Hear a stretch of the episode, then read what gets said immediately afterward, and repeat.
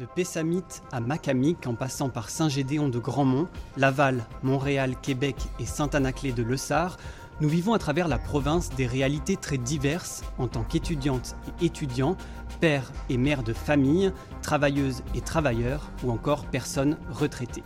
Nous partageons une sensibilité pour les questions environnementales et un objectif nous rassemble, transmettre aux prochaines générations un monde dans un meilleur état que celui dans lequel nous l'avons trouvé. Voilà les premières lignes d'un avis citoyen qui vient d'être dévoilé par Québec sur la réduction des déchets. Cet avis a été produit par 16 citoyens du Québec sélectionnés au hasard, réunis du 24 mai au 14 juin 2022 et qui avait pour mission de répondre à la question suivante. Est-il possible de réduire la production de déchets au Québec? Si oui, comment? Sinon, pourquoi? Mais avant d'en arriver à leur réponse formulée sous la forme d'un avis d'une dizaine de pages, les membres du panel citoyen ont travaillé fort. Accompagnés par Québec et l'INM, ils et elles se sont renseignés sur la question, ont lu un document d'information, ont rencontré 8 experts lors d'auditions et se sont réunis pendant deux jours à Montréal pour délibérer. Aujourd'hui, ils connaissent tout ou presque, sur la gestion des matières résiduelles, la réduction à la source, le réemploi, l'économie circulaire, l'obsolescence programmée ou encore l'analyse du cycle de vie des produits. Et la situation actuelle n'est pas réjouissante. Dans ses considérants, le panel nous rappelle ainsi que le Canada fait partie des plus gros producteurs de déchets au monde. Qu'au Québec, nous utilisons 96,5% de nos ressources naturelles et de matières premières une seule fois sans les réutiliser pour un autre usage, que les citoyens ressentent un sentiment d'impuissance, que les entreprises et industries ne jouent pas leur rôle, manquent certainement de connaissances, de compétences ou de moyens humains et financiers, ou encore que les gouvernements manquent d'objectifs clairs et connus en la matière. Ouf Malgré tout, le panel citoyen a convenu qu'il est possible de réduire la production de déchets au Québec et soutient une vision stratégique basée sur trois axes Alors pourquoi une organisation comme Recy Québec a-t-elle fait appel à ce panel citoyen Qui prend part à ce genre de démarche Comment ont-ils vécu cette expérience Que retenir de leur avis et quelle suite y donner Je suis Jocelyn Guillarmou, vous écoutez Le Réverbère, le balado de l'Institut du Nouveau Monde. Nous sommes présentement au Palais des Congrès de Montréal et je reçois plusieurs invités ayant participé à la démarche, à commencer par Sonia Gagné, présidente directrice générale de Recy Québec.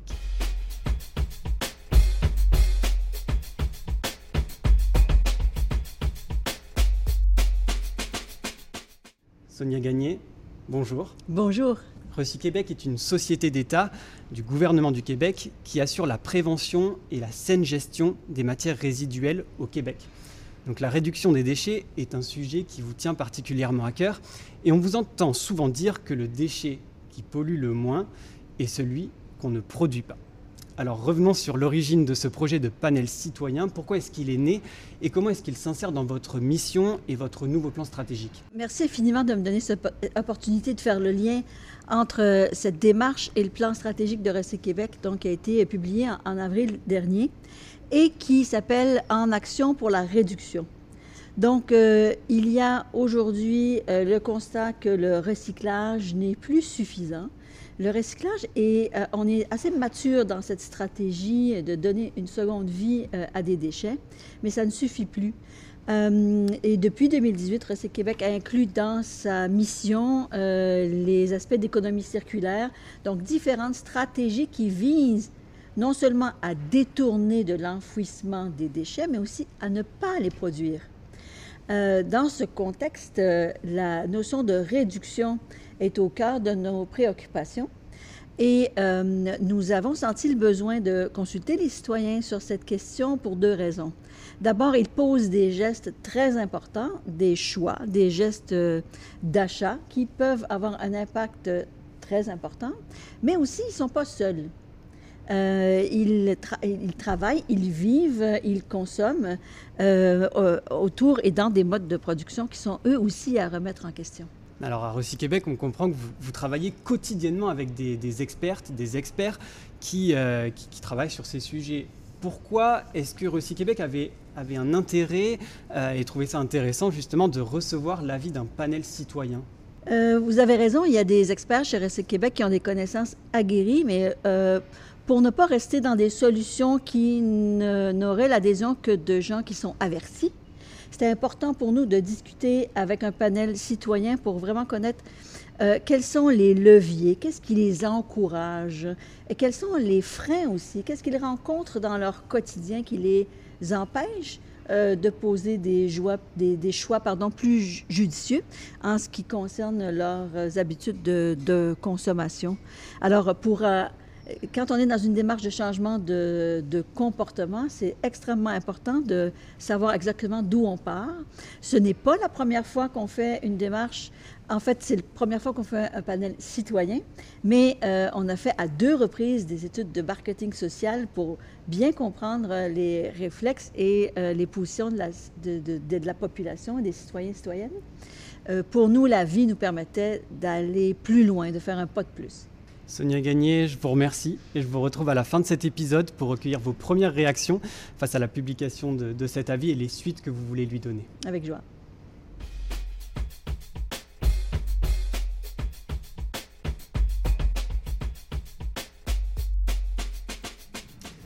Je le soulignais tout à l'heure, pour préparer l'avis, les membres du panel citoyen ont été accompagnés par toute une équipe de Recy Québec et de l'INM, ainsi que d'experts et d'experts de divers milieux. La démarche a ainsi pu compter sur un comité aviseur composé de 5 personnes et d'un panel de 8 experts qui ont été auditionnés par les membres du panel citoyen. Je reçois maintenant Isabelle Moïse, directrice des opérations, dossiers et développement stratégique à Recy Québec. Bonjour. Bonjour. Alors avec plusieurs de vos collègues, vous avez accompagné le projet, notamment dans son volet information. Bon, on se doute bien que euh, dans ce genre d'exercice, l'information qui est fournie aux citoyennes et aux citoyens est absolument cruciale. Quel genre d'expertise est-ce que vous êtes allé chercher euh, pour alimenter les réflexions du panel? En effet, c'est crucial. Euh, c'est crucial parce que euh, euh, c'est la quantité, la justesse, l'objectivité aussi qu'il fallait mettre de l'avant au niveau de ces informations-là. et pour ça, il fallait bien s'entourer, aller chercher une diversité d'expertise. vous avez nommé notamment le comité aviseur, qui était notre première étape dans la démarche d'expertise pour lesquelles on voulait s'entourer. Le comité aviseur, en fait, avait comme mandat de valider la question qui serait posée au panel, cette fameuse question.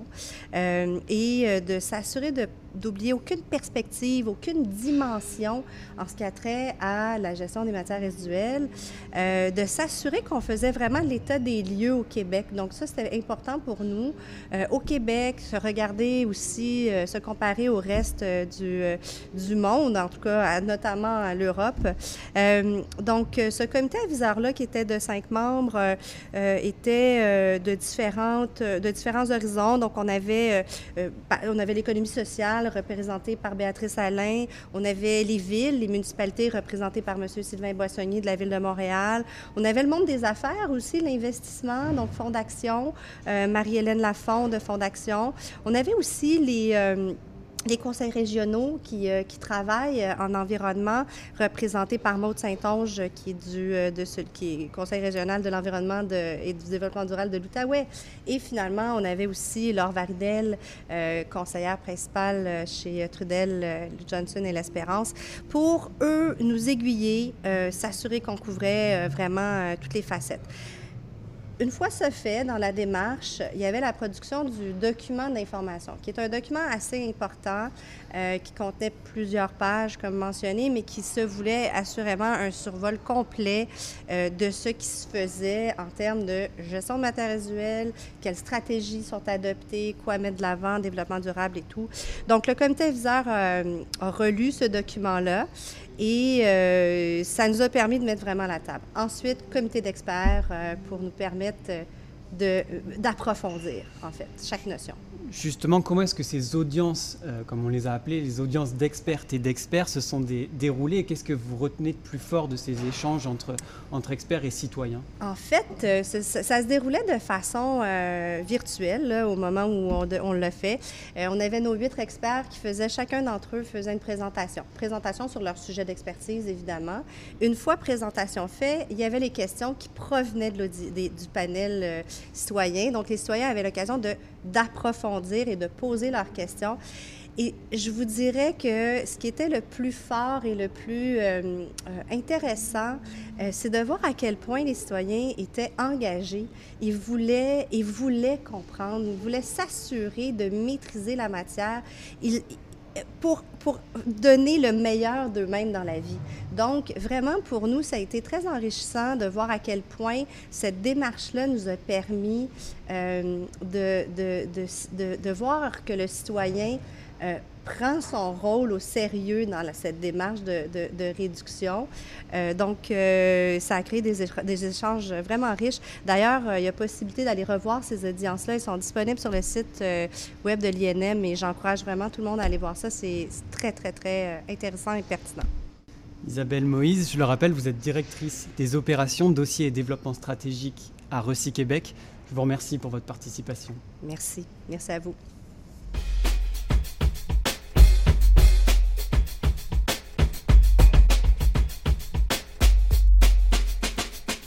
Je reçois maintenant Sylvain Boissonnier, conseiller en planification au service de l'environnement de la ville de Montréal. Bonjour. Bonjour, enchanté. Sylvain Boissonnier, vous avez fait partie du comité aviseur qui a encadré la, la démarche. Pourquoi est-ce que cette question de la réduction des déchets est aussi centrale aujourd'hui au Québec? Bah, tout d'abord, euh, il faut rappeler plusieurs constats au Québec. Euh, l'année dernière, aussi Québec a publié une étude euh, en collaboration avec Circle Economy qui a révélé que l'économie québécoise est circulaire seulement à 3,5%, ce qui est en dessous de la moyenne mondiale qui se situe à 8,6%.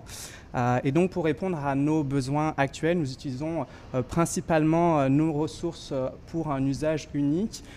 et donc, nous consommons beaucoup de matières premières euh, et nous générons aussi euh, beaucoup de déchets. Aussi, euh, l'hiver dernier, le Bureau d'audience publique sur l'environnement a publié un rapport qui a fait un état des lieux de la gestion des résidus ultimes au Québec. Et un des principaux constats est le fait ben, que la quantité de matières résiduelles éliminé euh, pour euh, l'ensemble du, Québec a augmenté au cours des dernières années et donc ce qui euh, empêchera d'atteindre la cible qui était prévue en 2023 par le gouvernement. Il y a donc une urgence à agir aujourd'hui au Québec pour réduire ces matières éliminées et d'ailleurs le BAP propose plusieurs sources et plusieurs solutions pour réduire à la source et aussi que le réemploi devienne une priorité. Euh, en ce qui concerne le territoire de la communauté métropolitaine de Montréal, euh, le seul centre d'enfouissement présent sur le territoire euh, aura atteint sa pleine capacité d'ici 2029. C'est pourquoi le plan directeur qui encadre cette gestion des matières résiduelles sur le territoire traduit l'urgence de, réduire les quantités euh, de déchets euh, au sein de la communauté métropole de Montréal. Euh, et aussi, on peut le mettre en perspective avec une note positive toujours un rapport que Recy Québec a fait qui, montre eh ben, que la réduction à la source, le réemploi, la réparation font de plus en plus partie des gestes du quotidien des Québécois et des Québécoises. Donc ça, c'est encourageant face à ces constats. Nous allons en parler donc avec notre, euh, notre prochaine invité, mais euh, qu'est-ce que vous retenez de plus fort de, de, ce, de cet avis, de ce panel citoyen? Pensez-vous que euh, certaines des actions qui ont été mises de l'avant par le panel pourraient inspirer la ville de Montréal dans les prochaines années? Ben, tout à fait. Avant tout, les freins et les obstacles à diminuer les, diminuer les déchets qui ont été identifiés par le panel sont vraiment riches d'enseignements à toutes les échelles gouvernementales. Euh, en ce qui concerne la ville de Montréal, euh, ben, on peut notamment jouer un rôle pour dépasser la perception négative du réemploi euh, ou encore démontrer l'influence réelle que peuvent avoir nos choix individuels. Parmi ce qu'on peut retenir de plus fort aussi euh, dans la vie, ben, euh, c'est le fait que la réduction euh, des déchets au Québec est possible. et ça, c'est bien, de le mettre de l'avant, avec notamment la stratégie en trois axes qui, qui a pu être abordée.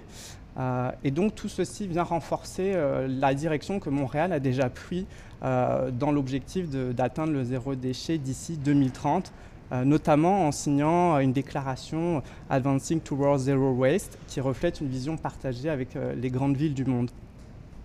Et donc au final, la première, euh, la première priorité du plan directeur de gestion des matières résiduelles de Montréal, eh ben, c'est de réduire à la source les matières premières avec notamment une baisse de 10% d'ici 2025 et un détournement de l'enfouissement de 70% d'ici 2025. Donc c'est ambitieux.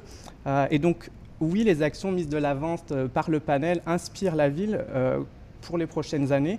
Euh, et elles permettront notamment d'appuyer euh, les actions qui ont déjà été prises euh, et aussi de les améliorer. ça, c'est important. je peux en citer rapidement d'actions actuellement prises par la ville, par exemple sur les orientations et les réglementations. La ville a adopté trois règlements récemment.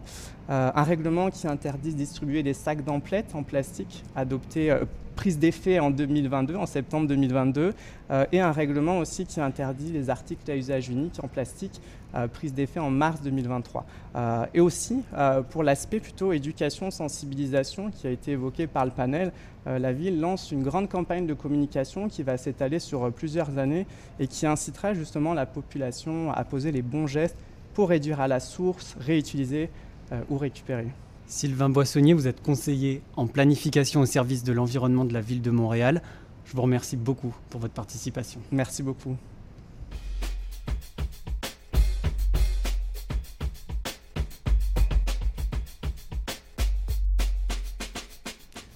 Reçois maintenant Charlotte Touvard, membre du panel citoyen qui a vécu l'expérience de l'intérieur et qui va nous parler de la démarche telle qu'elle a vécue avec les 15 autres membres du panel Charlotte Touvard, bonjour. Bonjour. Vous êtes montréalaise, vous avez été sélectionnée au hasard parmi 237 candidatures reçues en réponse à l'invitation lancée par Léger Opinion. Ce panel était constitué de, personnes d'horizons vraiment très différents, avec une diversité d'âge, d'origine, de régions administratives, de professions ou encore de niveau de scolarité. Pourquoi est-ce que vous avez posé votre candidature pour participer à ce panel citoyen? Qu'est-ce que vous attendiez concrètement de cette démarche? Je suis revenue au Québec en 2019 après un séjour d'une quinzaine d'années en France. Et à mon retour, j'ai été étonnée, pour pas dire choquée, de l'état de saleté des rues de mon quartier, de la gestion très particulière des déchets par les citoyens. Donc j'ai alerté mon arrondissement à plusieurs reprises sur des situations qui, pouvaient tout à fait être euh, améliorées. Et je dois avouer qu'en trois ans, il y a eu de vrais progrès et mon quartier a été euh, vraiment bien nettoyé. Euh, les citoyens semblent être un peu plus attentifs à la façon dont ils entreposent leurs déchets. Et la raison pour laquelle j'ai répondu à l'appel de Léger Opinion, c'est que je voulais que ma voix soit portée au-delà de mon quartier, de mon arrondissement, et avoir un impact constructif à la dimension du Québec. Donc aussi, une action solitaire est rarement aussi efficace qu'une action de groupe, comme celle que nous avons vécue avec le panel. Euh, je souhaitais que mes réflexions soient confrontées à celles d'autres Québécois et Québécoises pour gagner en réalisme et que mes propositions soient entendues par les décideurs politiques. Vous vous retrouvez donc dans ce groupe euh, de 16 citoyennes et citoyens avec pour objectif de produire donc un avis sur lequel tout le monde s'entend. Votre avis est donc structuré en trois parties éducation, sensibilisation, changement des comportements, orientation et réglementation. Alors commençons avec la première partie, éducation, sensibilisation, dans laquelle vous insistez sur l'importance de conscientiser les citoyens, les industries, les organisations publiques et privées sur les choix de consommation qu'ils et elles font et de leurs impacts en matière de production de déchets. On retient notamment l'idée de mettre en place une campagne nationale de communication ou encore de rendre visible et compréhensible l'information sur l'impact des choix de consommation avec par exemple la création de labels, d'un indice de réparabilité, des analyses de cycle de vie. Pourquoi est-ce que c'est important que nous soyons plus conscients des choix de consommation que, que l'on fait? Lors des premiers débats avec le panel citoyen, j'ai été très étonnée de constater le manque de conscience que chacun avait de son impact environnemental. Nous avons par exemple appris lors des exposés des experts que le Canada était dans le top 3 des producteurs de déchets par habitant.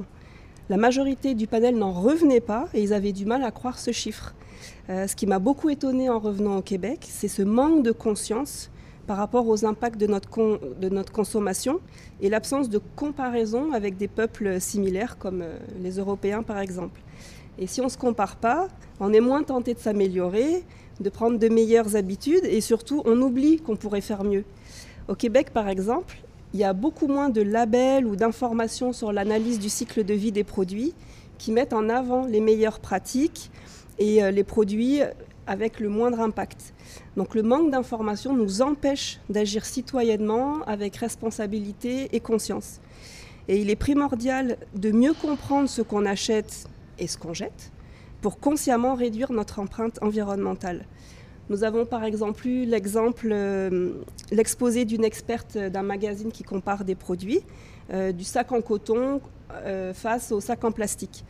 Ça a été très révélateur de notre manque d'éducation sur les analyses de cycle de vie du produit, de nos a priori qui peuvent nous tromper malgré notre bonne volonté et, conséquemment nous mener à, prendre des, à faire des mauvais choix par simple manque d'éducation, de conscientisation.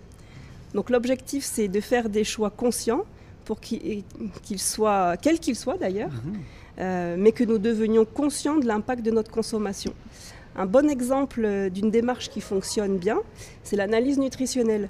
Si nous voulons savoir ce que nous mangeons, l'information nutritionnelle nous permet de faire des choix éclairés. Si on veut manger de la malbouffe, on peut le faire, mais en toute conscience.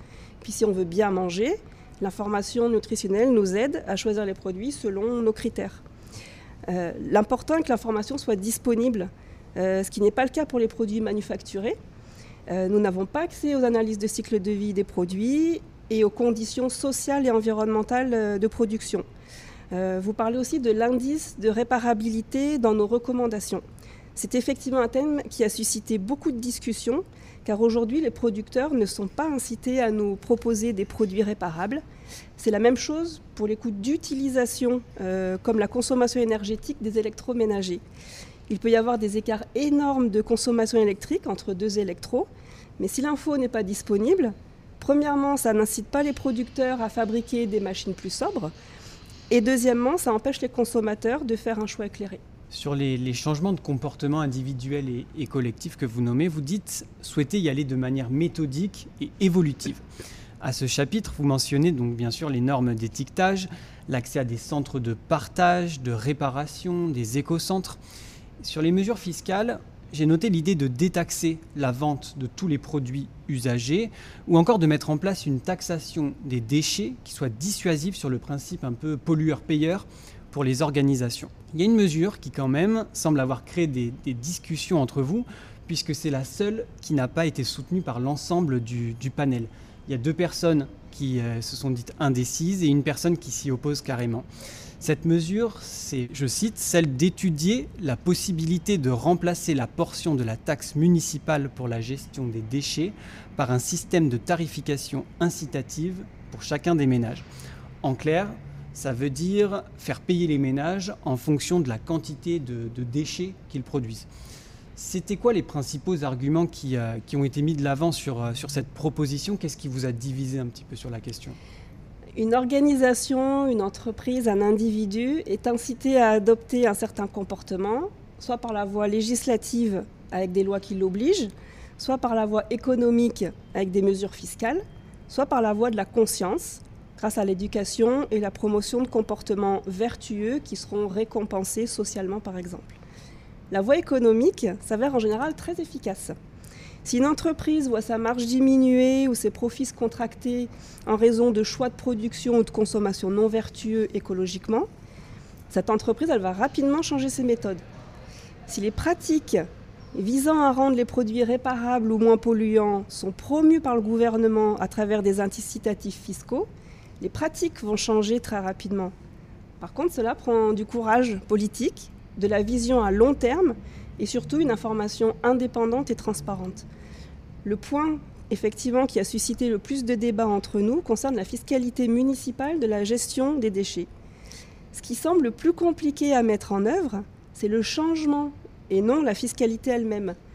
Aujourd'hui, on paye déjà la gestion des déchets à travers nos, nos, taxes municipales, mais le calcul se fait sur la valeur foncière de nos maisons et non sur la quantité de déchets que nous confions aux camions poubelles. Ce système n'est pas vertueux. Il n'incite pas du tout à réduire la quantité de nos déchets. Donc nous, vivons la même chose avec l'eau. Après 15 ans en Europe, j'ai été choquée de constater que l'eau n'était toujours pas facturée selon notre consommation personnelle ici au Québec. En quoi sommes-nous incités à réduire notre consommation d'eau, à prendre soin de ce trésor dont nous oublions si facilement qu'il peut se tarir avant même qu'on s'en rende compte. De telles décisions nécessitent du courage encore, mais il est temps d'en faire preuve avant qu'on s'asphyxie sous nos déchets. Je disais donc que c'est le changement lui-même qui fait peur et non la fiscalité des déchets qui existe déjà. C'est comme si pour certains changements, ça voulait forcément dire payer plus cher, alors que ce n'est pas le cas.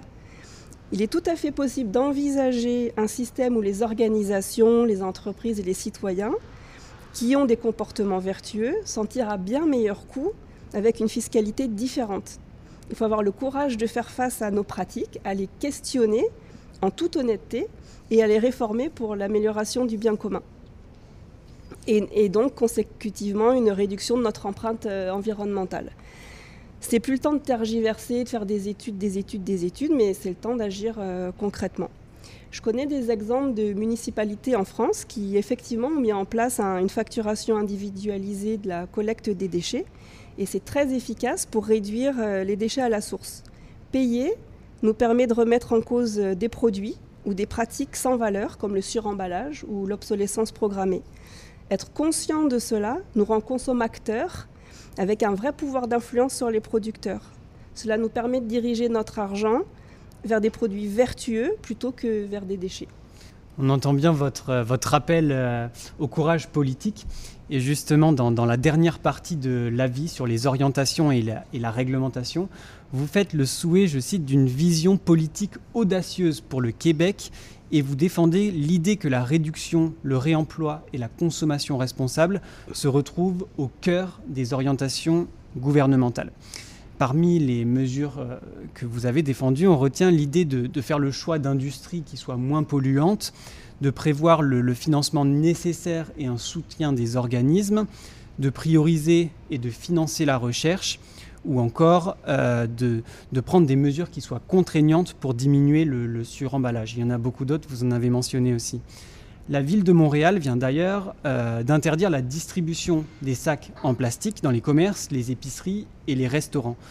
C'est ça le genre d'idée que le panel citoyen euh, défend? Oui, bien sûr, mais nos idées vont bien au-delà. Premièrement, on ne peut pas faire l'économie de vrais experts qui nous aident à prendre les bonnes décisions, éclairées grâce à des connaissances non partisanes, hors de toute influence commerciale et transparente. La confiance et la conscientisation des citoyens consommateurs que nous sommes passent par là. Deuxièmement, tant que nous ne paierons pas le vrai prix des choses, nous ne serons pas incités à modifier notre mode de consommation et les entreprises ne seront pas motivées à nous proposer des produits plus vertueux. Payer le vrai prix des choses, de l'énergie, signifie prendre en compte tous les impacts, toute la chaîne de valeur et payer pour ces impacts de ce produit ou ce service. Lorsque nous paierons le vrai prix des choses, nous y réfléchirons à deux fois avant d'acheter quelque chose qui doit être jeté au bout de quelques secondes d'utilisation. Nous réfléchirons plus longuement aux 96,5% de ressources naturelles et des matières premières que nous, n'utilisons qu'une seule fois, sans les réutiliser ni les recycler. Nous réfléchirons à comment améliorer notre indice de circularité, qui n'est que de 3,5 aujourd'hui. Quand nous paierons le vrai prix des choses, nous redeviendrons plus respectueux de notre environnement et des personnes qui produisent ce que nous achetons. Charlotte Touvard, merci beaucoup. Je vous remercie donc pour votre implication citoyenne et pour votre participation à, ce balado. Avec grand plaisir. Merci et bravo surtout pour cette opportunité qui nous a été euh, donnée de débattre entre citoyens sur ce thème si important. Et je voudrais d'ailleurs souligner ici la grande qualité des débats que nous avons eus et le professionnalisme des animateurs de l'Institut du Nouveau Monde qui ont organisé et guidé nos échanges. Je voudrais particulièrement mettre en avant leur honnêteté intellectuelle et leur conscience à retranscrire toutes les opinions des participants, même les idées qui pouvaient sembler un peu farfelues ou loin du consensus. La parole de chacun a été formidablement respectée et retransmise dans la vie. Bravo et merci pour cela. Merci beaucoup.